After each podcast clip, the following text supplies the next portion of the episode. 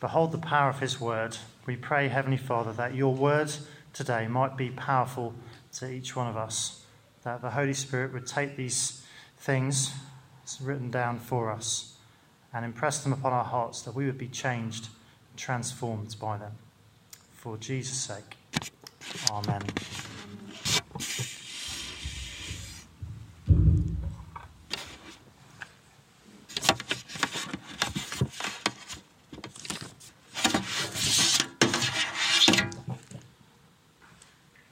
Isn't it an amazing moment when you know you've been accepted? Isn't it always an amazing moment when, when you discover that someone else has accepted you? So the email you've been waiting for all week tells you that the job is yours. It's the position you've been dreaming of, and they want you to start in just a month's time. Or your child comes home from school and they are beaming from ear to ear. They have got the starring role in the school play. Or the estate agent rings you up and says the seller has accepted your offer. You can't stop thinking about what it will be like when you move in. We celebrate those times, don't we, when we get accepted by someone. Perhaps especially because we remember all the other occasions when we weren't accepted. Because more often than not, the email says that there was a better candidate for the job. On most days after school, another child comes out of the classroom beaming from ear to ear. And usually there's another buyer who can make a better offer on the house. Rejection, not acceptance, is what we usually experience in life. And maybe, just maybe, we wonder, it's like that with Jesus too. Maybe you're here this morning and you're aware that you're not yet a Christian. You're thinking about the Christian life, but you're looking in from the outside and you're not sure how it could ever be real for you. Because deep down it seems unrealistic that God would ever accept you. Maybe thoughts have gone round your head a bit like this I'm a novice when it comes to Christianity. How could I ever know enough? I've spent all my life keeping God at arm's length. Why would He ever want to accept me? Done a whole load of things God is going to be cross with me about. I'm ashamed of them. Is that how life works with Jesus? Rejection rather than acceptance? If you're here this morning and you're a Christian person, you probably don't believe in your head that it's like that. In our heads, we probably believe Jesus accepts everyone. But in our hearts, I wonder are we really sure that that's true? When we're honest with ourselves, don't we look at some people and think that person is just too far away? They're too far gone to be accepted by Jesus. Maybe their lifestyle runs totally counter to what the Bible teaches, and they've been living it for so long now, it seems impossible that they would ever turn it around. Maybe it's their worldview. In their mind, there is just no space whatsoever for God. There's zero interest in discovering more. Do we really believe that Jesus accepts people like that. People in our families, or our friends, people at work, people on the streets where we live. Will they ever experience that wonderful moment of being accepted by Jesus? Do they stand any chance of receiving all the blessings he came to give to them? Forgiveness, eternal life, the Holy Spirit, a place in his family. What sort of person can be accepted by Jesus? Whether we're still looking in on Christianity from the outside or whether we're already in and we're wondering who else could come in and join us, today's passage shows us God's answer to that question. As we come face to face with a desperate woman at her wits' end and a faceless, hungry crowd who can't feed themselves, because all of them receive Jesus' wonderful acceptance. And that is a sign that our friends can receive it too but it is a surprising acceptance. Let's have a start at verse 21. Leaving that place, Jesus withdrew to the region of Tyre and Sidon. And before I started this job, um, Co-Mission took a few of us away down to South Devon uh, for a few days. And it was a really nice time, but it was a very long way to go for 48 hours. But that was the point. It was a retreat, it was a, an opportunity to get away from London to meet together to recharge our batteries. And uh, Jesus goes off on a retreat on his own. He's just had a difficult encounter with the Jewish leaders. They've come all the way up from Jerusalem to, um, to Galilee. And now Jesus heads even further north, uh, 50 miles away, to Tyre and Sidon. But his peace and quiet is soon interrupted. And in the conversation that follows, we learn our first lesson, which is this Even undeserving outsiders can demand the Messiah's mercy. Even undeserving outsiders can demand the Messiah's mercy. Verse 22 A Canaanite woman from that vicinity came to him. now, perhaps the alarm bells began ringing when we read verse 21, because if we know um, our Old Testaments a little bit, we might know that Tyre and Sidon were undisputed enemies of the people of God. But once we read verse 22, the warning siren should become deafening because Matthew uses a word that is very deliberately stirring the pot of racial tension. A Canaanite woman came to him. Just over a week ago, England lost to the Czech Republic in Prague, and it was pointed out um, on the radio that the only time they'd won in Prague was in 1908. And back then, the country they were playing against was called Bohemia. It's a nation which no longer exists except in the history books. And it's a bit like that with this Canaanite woman, because her nation no longer exists. Her passport wouldn't have said Canaanite. Jesus and his disciples didn't walk past a, time, a sign that said, Welcome to Canaan, because the Canaanite history had, nation had been judged and destroyed by gods. They were ancient history, but that history is still relevant, which is why Matthew uses this word a Canaanite woman. The Canaanites, they lived in the promised land before the people of God arrived. And they worshipped all sorts of other gods. They practiced all sorts of evil. And so they faced destruction and judgment at the hands of a holy God. So God said this about them um, in the Old Testament, Deuteronomy 9, verse 5. He said to his people, It is not because of your righteousness or your integrity that you are going in to take possession of their land, that is the Canaanites' land. But on account of the wickedness of these nations, the Lord your God will drive them out before you. You see, they were a judged nation. And now Matthew says, one of these people dares to approach Jesus, a woman who has lived her whole life without reference to God She's ignored him since the day she was born. She's taken the Creator's good gifts, but she's never thanked him.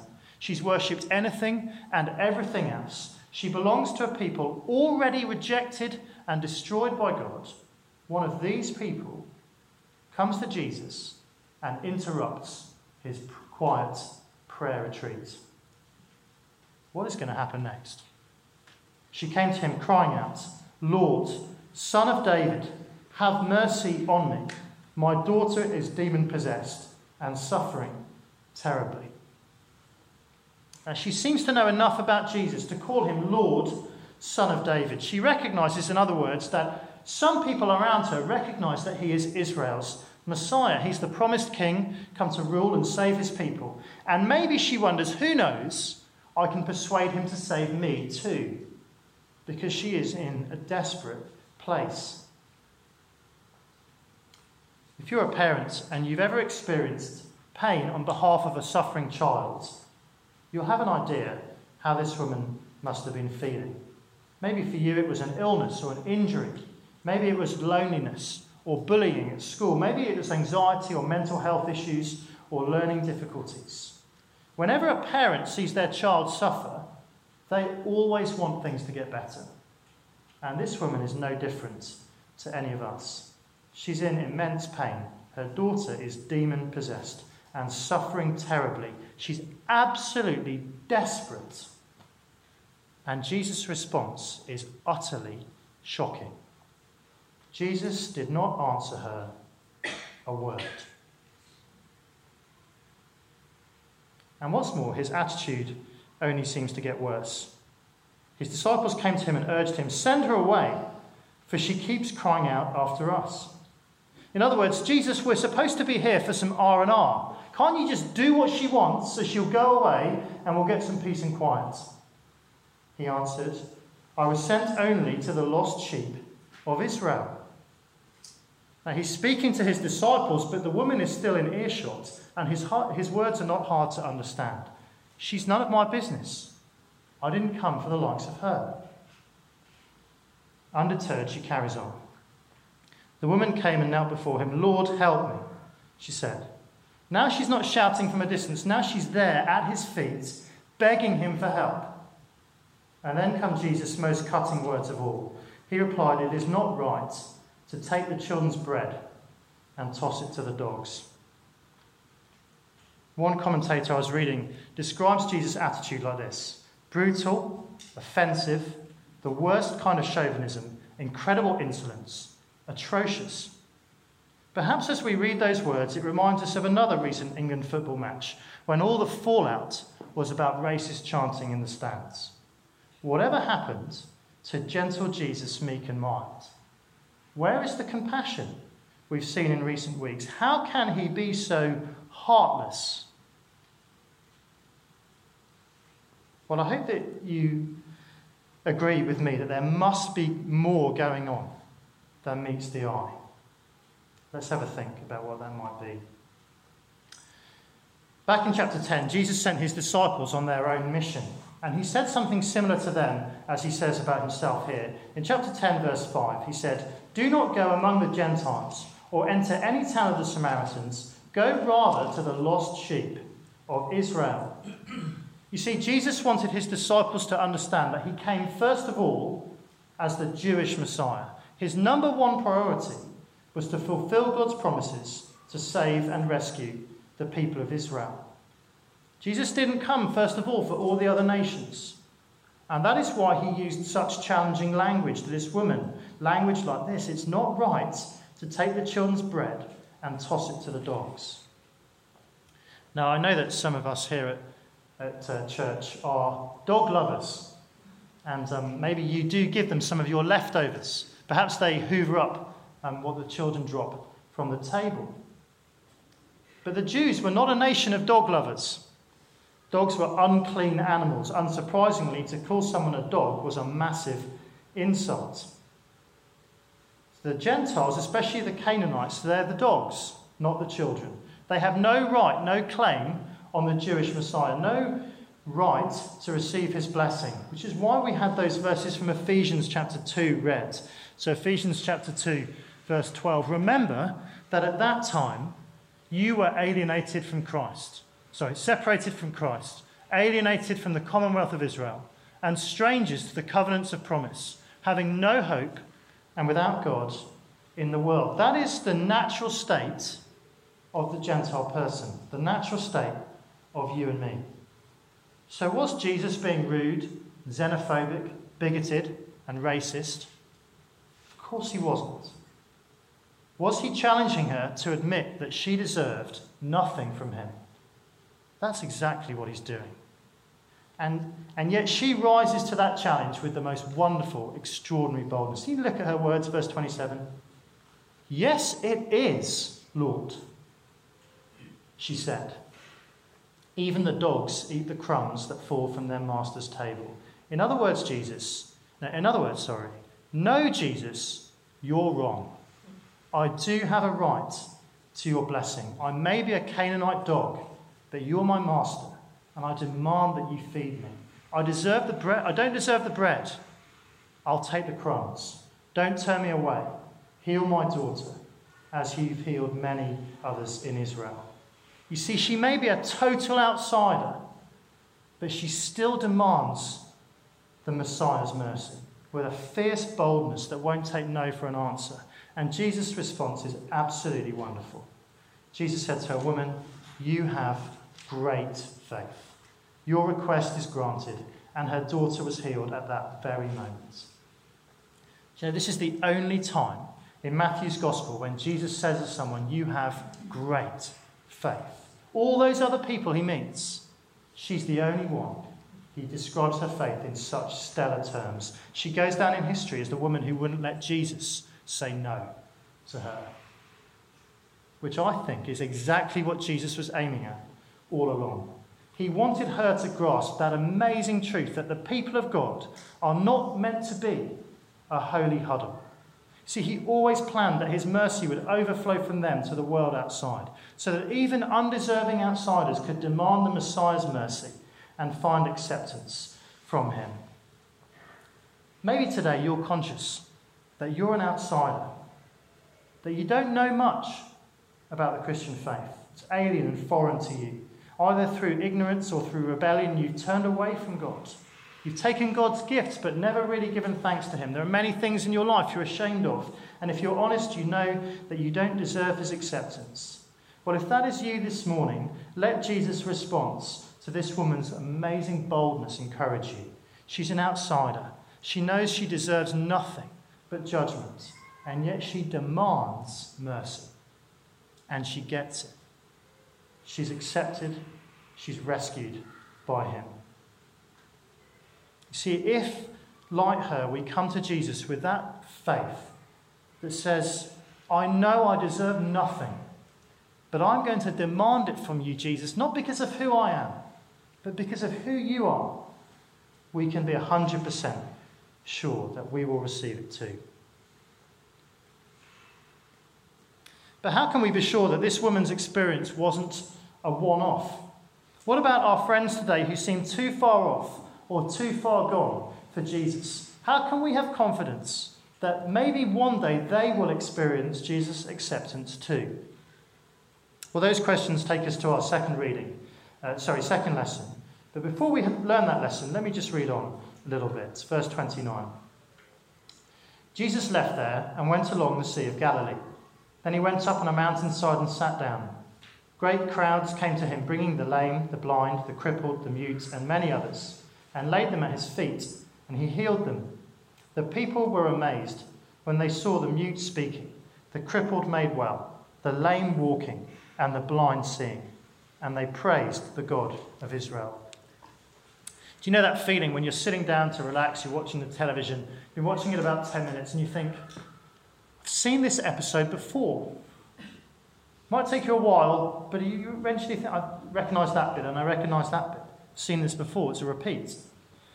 Well, maybe we get the same feeling with this next episode in Jesus' life, because just one chapter ago, we saw Jesus heal all those who were ill in this massively big crowd, and then he fed them with a miracle meal. But Matthew isn't repeating himself. He hasn't got an editor saying you've got to get up to a certain word count, so he just repeats an episode.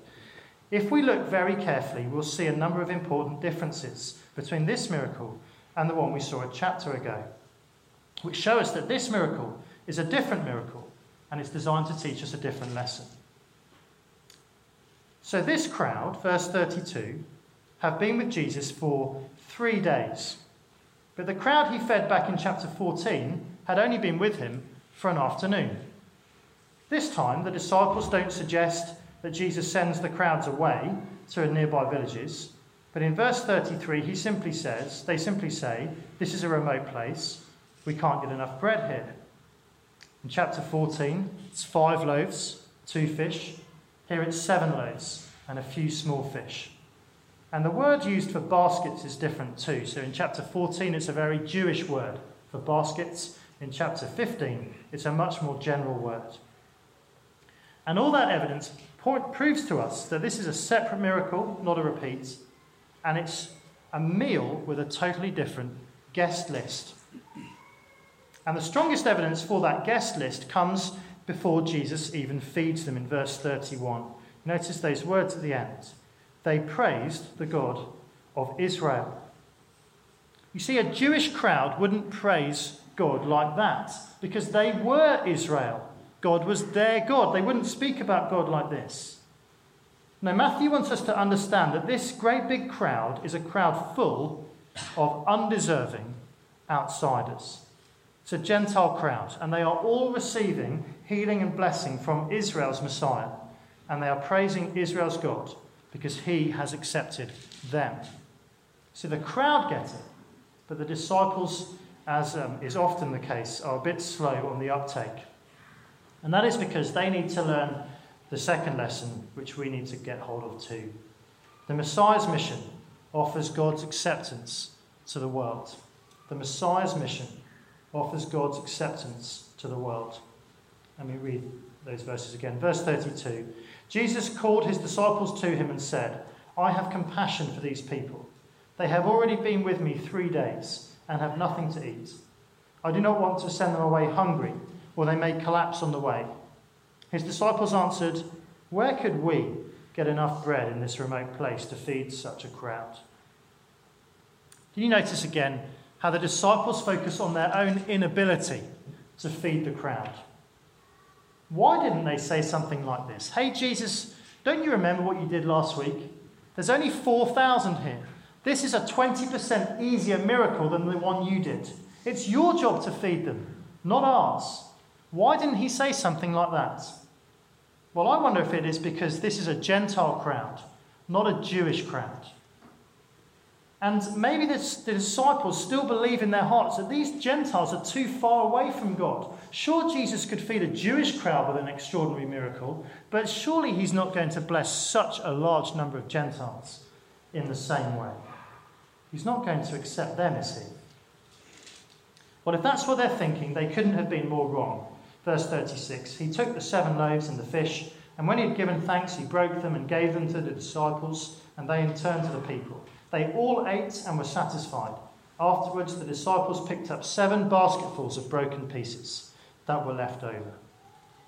So, along with all those in unnumbered healings in verses 29 to 31, this miracle meal is a wonderful picture of Jesus' mission. He is Israel's Messiah, but he doesn't just come for the people of Israel. His mission is to accept God, is to offer God's acceptance to the world. There is no one anywhere who can't receive it. So, do we imagine that there are some people who are just too unworthy, too unlikely, too unreachable, too undeserving to be accepted by Jesus? Maybe it's a Muslim colleague, or a Hindu colleague, or a staunch atheist in our family. Maybe it's all the middle class people we live around who seem to have everything totally together. Maybe it's uh, working class people who, who just seem to have so much brokenness in their life. Maybe it's friends of ours who would call themselves lesbian or gay or bisexual or transgender. Maybe it's people with a totally different political or social outlook to our own. We look at them and we think they are just too far away. They're too far gone. Jesus will never accept them. Well, if, if, like the disciples, we sometimes think like that, we need to realize that we're wrong because the Messiah's mission offers God's acceptance to the world. Of course, that doesn't mean that there are no conditions on receiving that acceptance.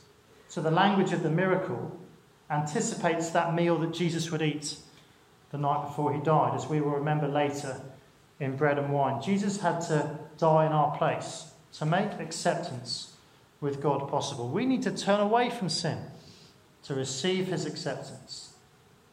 But because that is Jesus' mission, it does mean that acceptance is possible for everyone. The undeserving crowd have begun to see that.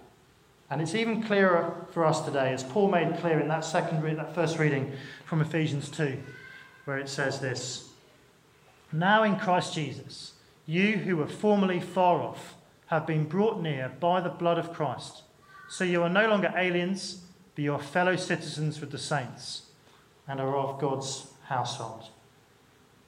That is what has happened for you and me whenever we trust in Jesus' death for us.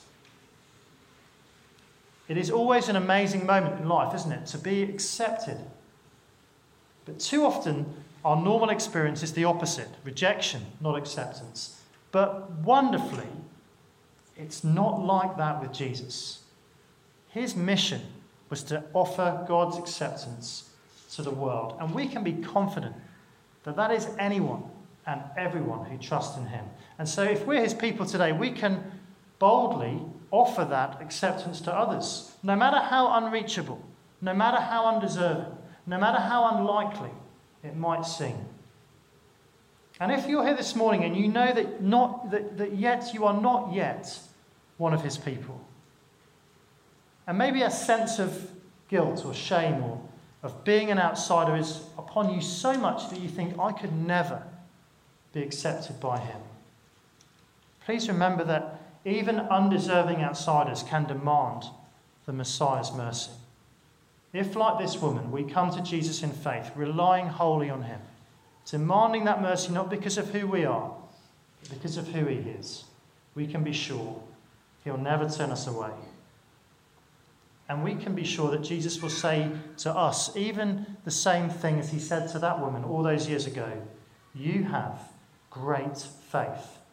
Your request is granted. Should we have a moment to reflect quietly ourselves or to pray these things through?